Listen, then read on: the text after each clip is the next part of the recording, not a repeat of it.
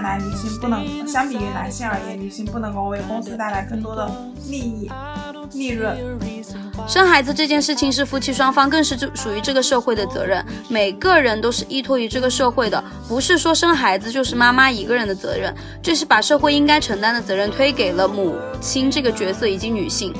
反正中国的女性所承担的都是既做家务又做工作，而且很多女性把家务和工作都做得特别的优秀。当一个人在压力面前紧张了，表现出了紧张，这就是承受不住压力吗？不是的。所以，女性创造的经济价值没有得到认可，是因为父权制的错误，而不是女性不能创造经济价值。你在任何岗位看到女性，并没有存在女的就柔，男的就刚。而是男女都有刚有柔，大家都被允许存在。当然会有那种女孩子，就是钻空子，但是男孩子钻空子的呢，被抓出来了之后说，哦，是个别。那怎么女性钻空子的就不是个别了呢？现在我呢，可能要练习的去捕捉到它，然后再去告诉自己，嗯，这种我是女生，所以我怎样怎样子，以性别为前提的这些东西是应该。被自己摒弃的，对，所以这点感触还蛮深的。因为中国社会就非常讲究优胜劣汰，但人不是优胜劣汰的嘛，杀人是犯法的嘛。中国社会的优胜劣汰不代表你不成为人上人就不不能够拥有幸福，嗯之类的。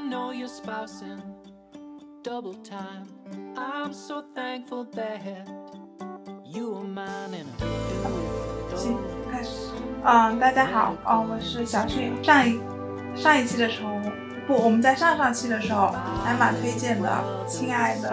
安吉维拉》这本书。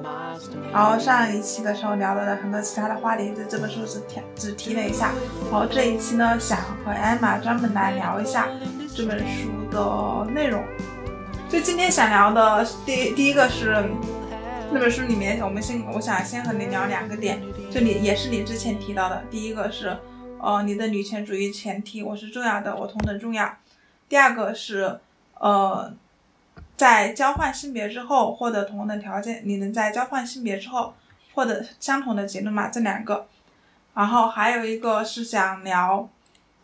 我自己的一个困惑，就是一方面女性在资本主义社会里面。比如说，在公司这样一个以利以追求利润为目标的这样一个环节上，很显然，女女性在由于呃身体的素质啊或各个方面，为嗯还有一些产假，反正各种各样的原因，在公司看来，女性不能相比于男性而言，女性不能够为公司带来更多的利益利润，然后另一方面。嗯，我看见艾玛皱起来，皱了一下眉头。好的，另一方面的话，我们又是知道男性和女性是同样重要的，所以这让我产生了一个很大的疑惑，就是比如说举一个简单的例子，现在很多公司他都不愿意去招聘女性。呃，尤其是呃即将结婚的女性，她们会觉得，呃，一方面女性的要休产假，要休要很多假期，而且女性如果一旦结婚，会把更多的时间花花花在那个花在家庭上面，这样的话对工作上面付出的话是没有男性多的，或者是说在承受压力在各个方面，他们会觉得不能够为他们带来更多的利润。这些好像又是真实存在的，但另一方面，我又知道，呃，女性确实在职场上受到了很多压迫和压榨，也受到很多不公平的待遇。即使是两个能力相当的人，即使是，也不是能，即使甚至不是能力相当，即使女性明显能力要比男性的能力、工作上的能力要高，也是在很多时候都是不被重视的那一位。这显然是有失公允的，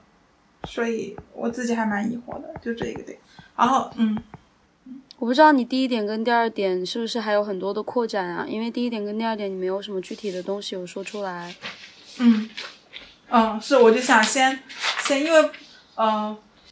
那我我先说第三我先说第三点啊。首先，所谓的男性的经济价值更高，嗯，以现在的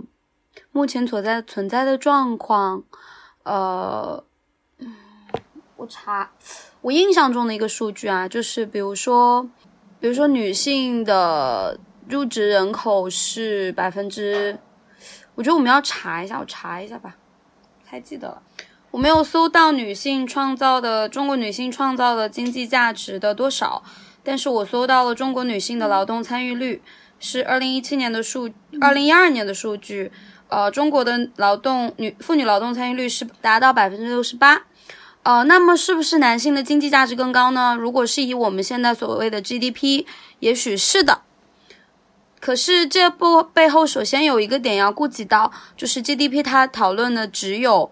呃，非家庭之外的所有的劳动，比如说我妈妈在家里面打扫地、打打扫、做饭，其实如果是请一个专业的人来，是非常大的经济价值，对吧？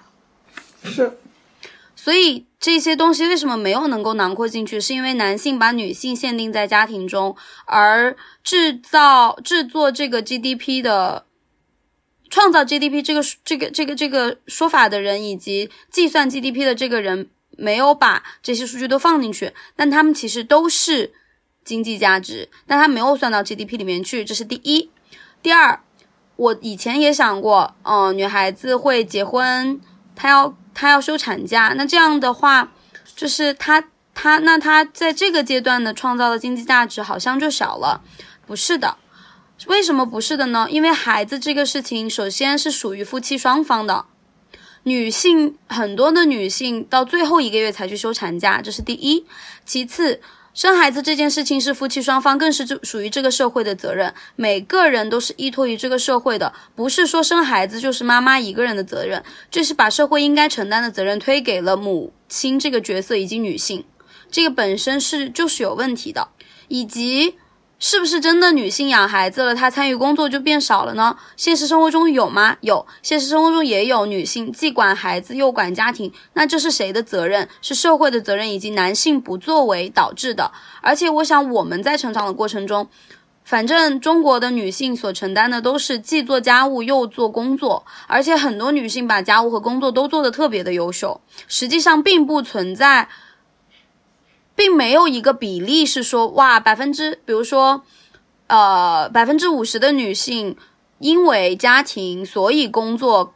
的更不好了，并没有一个确切的数字，也是父权社会下的一个污名化所产生的这样的一个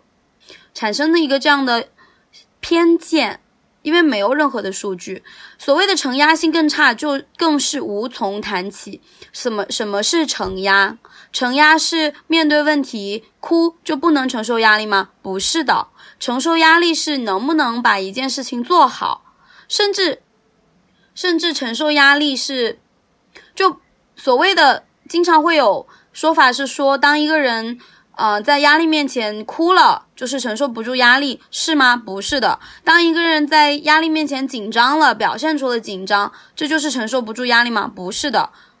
这些首先都不是所谓的不能承受压力。很多的女性在高压下也把事情做得很好，甚至这是大多数的女性，在我看来。但是父权制下的无名化就会说女性做的不好，女性。承压力更差，没有任何的依据，只是污名化，只是空口白说，就好像说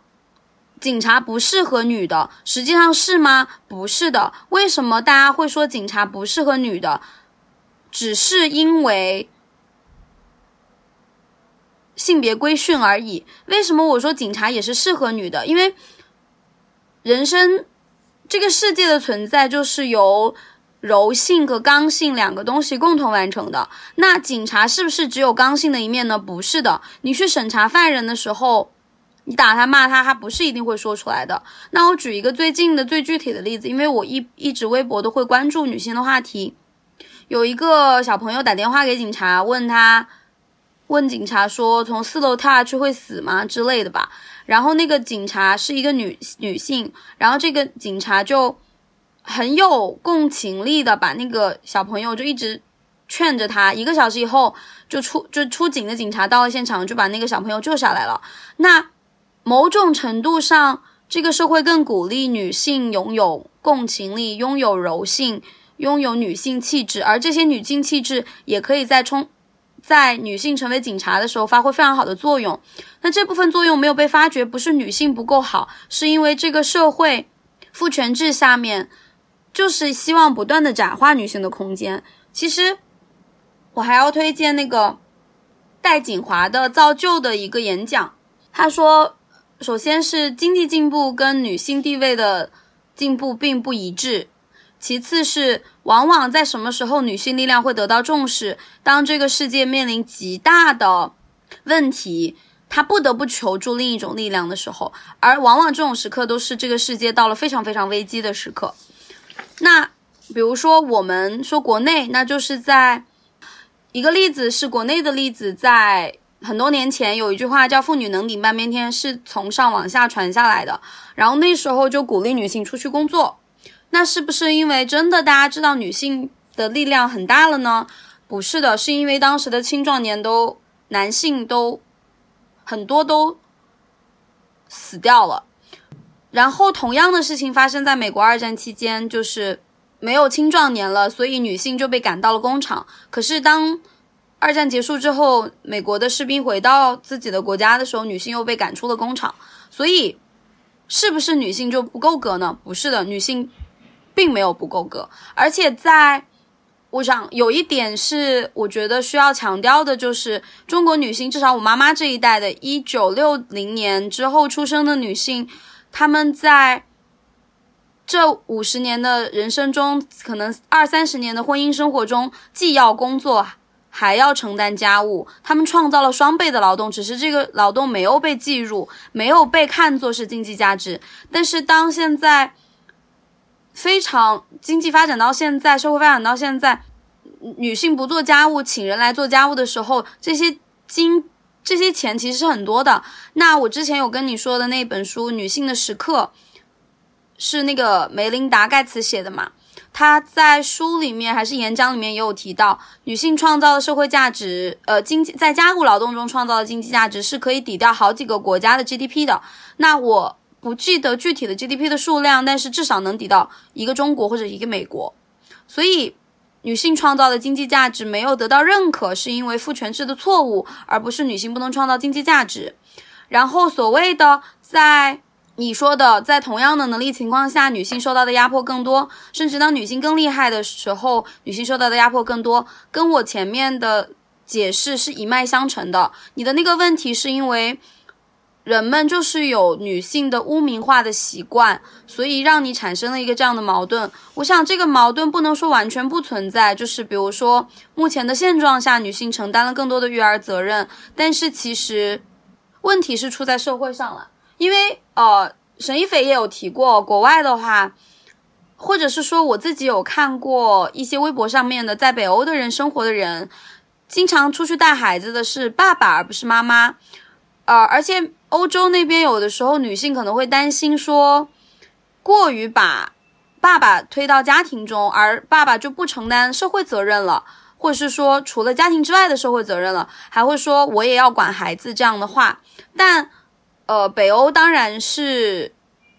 相对男女更平等了，而且在当然德国不是北欧，但是德国是属于欧洲发达国家嘛，就是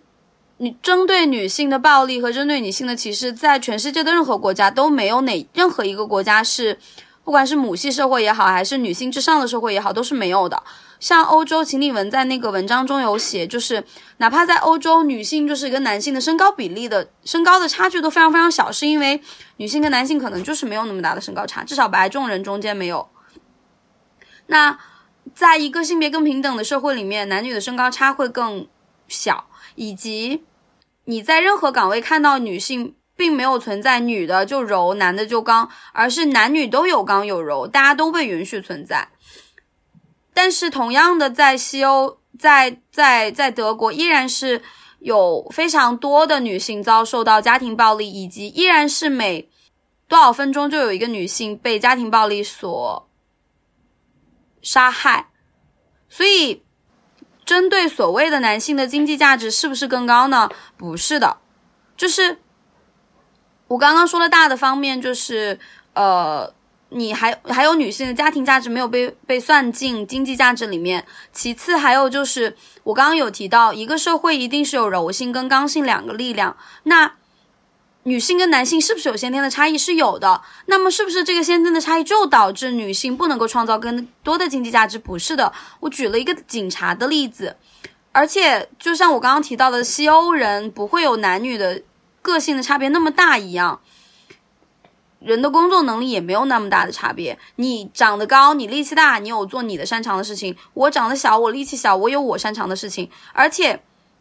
嗯。在一个如此受压迫的环境下，女性依然创造了如此多的男人以男性为标准的经济价值，可见，我真的觉得是不存在你说的那些东西的。就刚刚听你的讲，我有一点点明白了，就是一方面女性是被规训，呃，对家庭生活付出更多，然后当他们真的不得不对家庭付出更多之后，然后在工作上面又被谴责，和男性相比。嗯，没有像他们一样有更多的时间花在工作上，而这整个社会由他们所制定的这些规则，又不将女性在他们的所设定的 GDP，他们这些标准，他又是不将女性在家庭所里面所所付出的那些东西是纳入到他们的整个社会的一个价值判断里面的，所以这整个的逻辑是非常的。就是非常的强词夺理，也不是非常的强盗逻辑的。就一方面是把你，让你在这方面付出更多，然后当你真的付出更多，在他就会谴责你在那方面付出的不够多，而，同时他又不承认你付出的这一部分。你这样讲我就有一点懂了，因为原来确实很很还有一点就是女性并不是就比男的工作差，你有在工作中看到。男的比女的工作的好，但是没有升职的吗？没有。但是你有没有看到女的比男的工作的好，没有升职呢？你应该是能看到的。那是为什么呢？就是因为他们的歧视，简简言之是歧视。当然会有那种女孩子就是钻空子，但是男孩子钻空子的呢？被抓出来了之后说，嗯，是个别。那怎么女性钻空子的就不是个别了呢？所以就是一个系统性的歧视。而且好像在很多影视剧里面，我看的不多，在仅有的一些所谓的大女主的一些影视剧里面，那些男那些女主能够一步步的走向，哦，这个世俗所认为的一些成功，背后都需要依靠男性。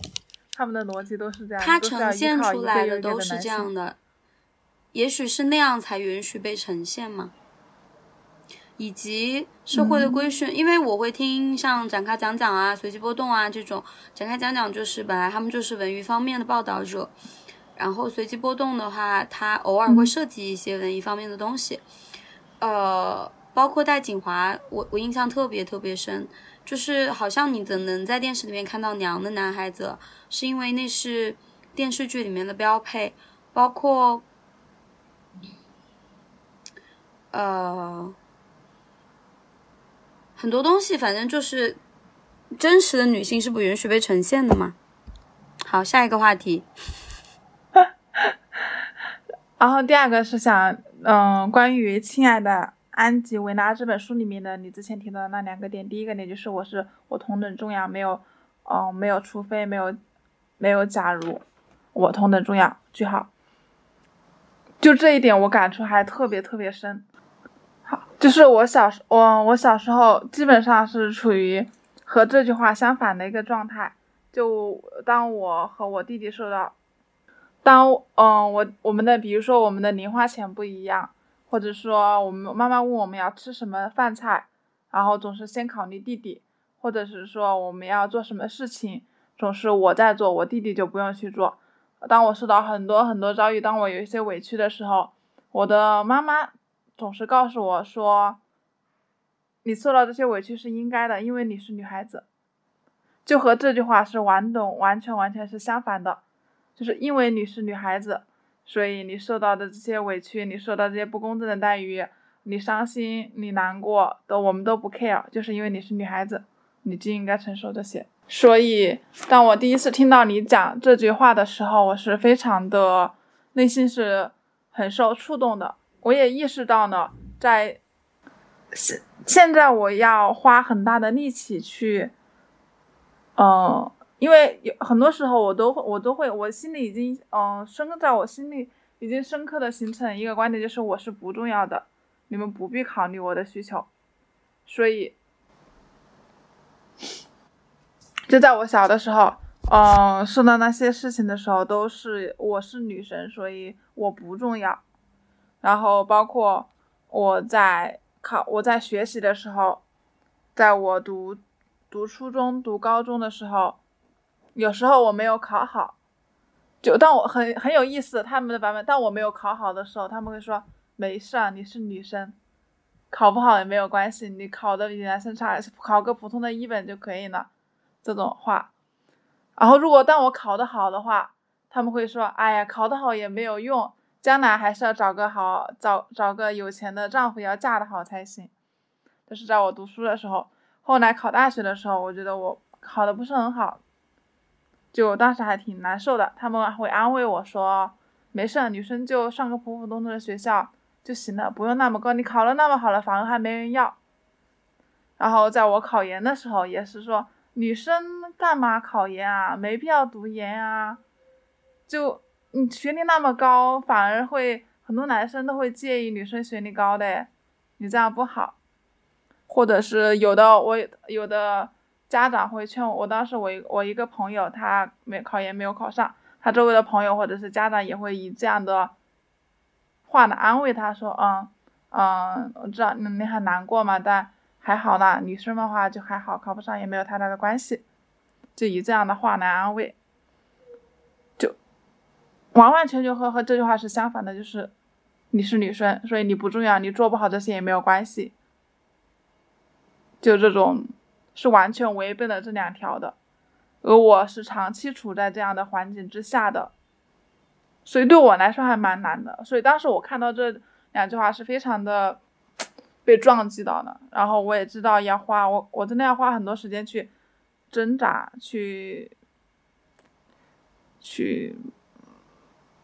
捕捉到自己潜意识里面的一些东西，包括现在在我工作的时候，有时候我觉得我的工作不是很顺心，觉得自己做的不是很好，有时候自己真的也会下意识的就会说，哎，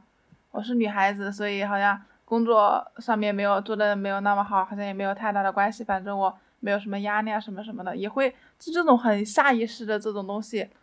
现在我呢可能要练习的去捕捉到它，然后再去告诉自己，嗯，这种我是女生，所以我怎样怎样子，以性别为前提的这些东西是应该被自己摒弃的，对，所以这点感触还蛮深的，嗯，我觉得你很厉害啊，在他们这样子对你围追堵截的时候。你内心里面依然有一个声音告诉你说我也很重要，可能你没有办法告诉你自己我同等重要，和我弟弟一样重要，因为所有人都没有都在否认这一点。但你一直告诉你自己你也很重要，嗯，还是很替你开心。然后引申一下，就是其实全是所有中国社会上的女性都受到了这样的规训，但她们。依然创造了如此多的价值，其实是某种程度上可以以小见大。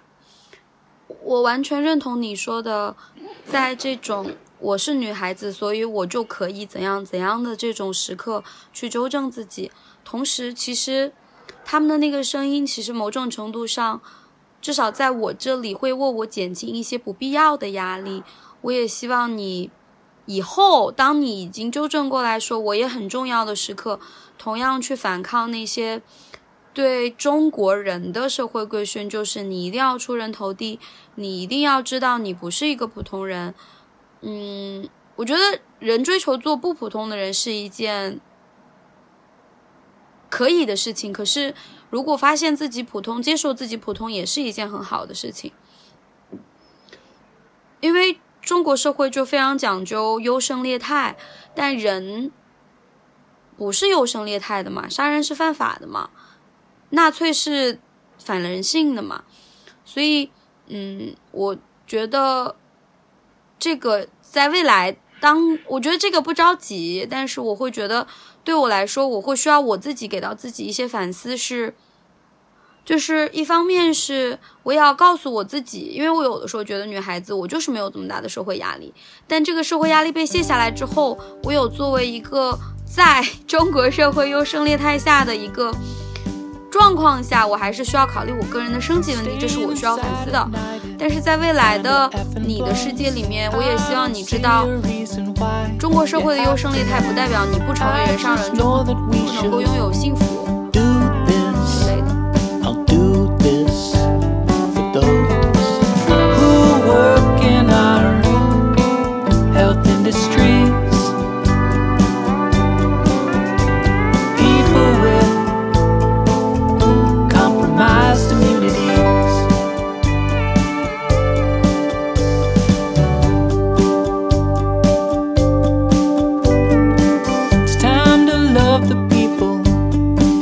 your back, you will be okay. Statistical fact. I know that this will effing blow. We should do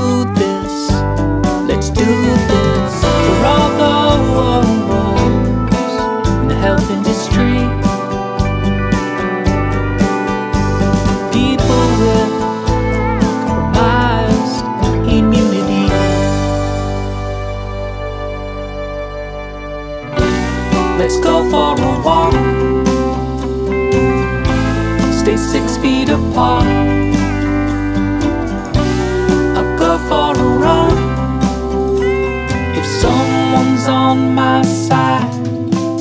Cross the street.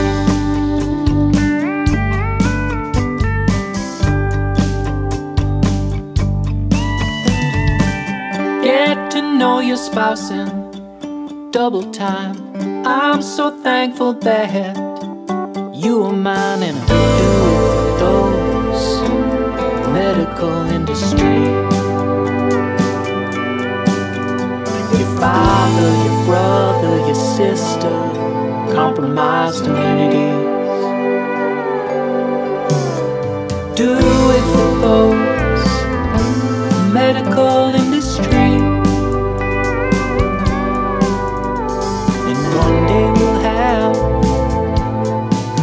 immunity.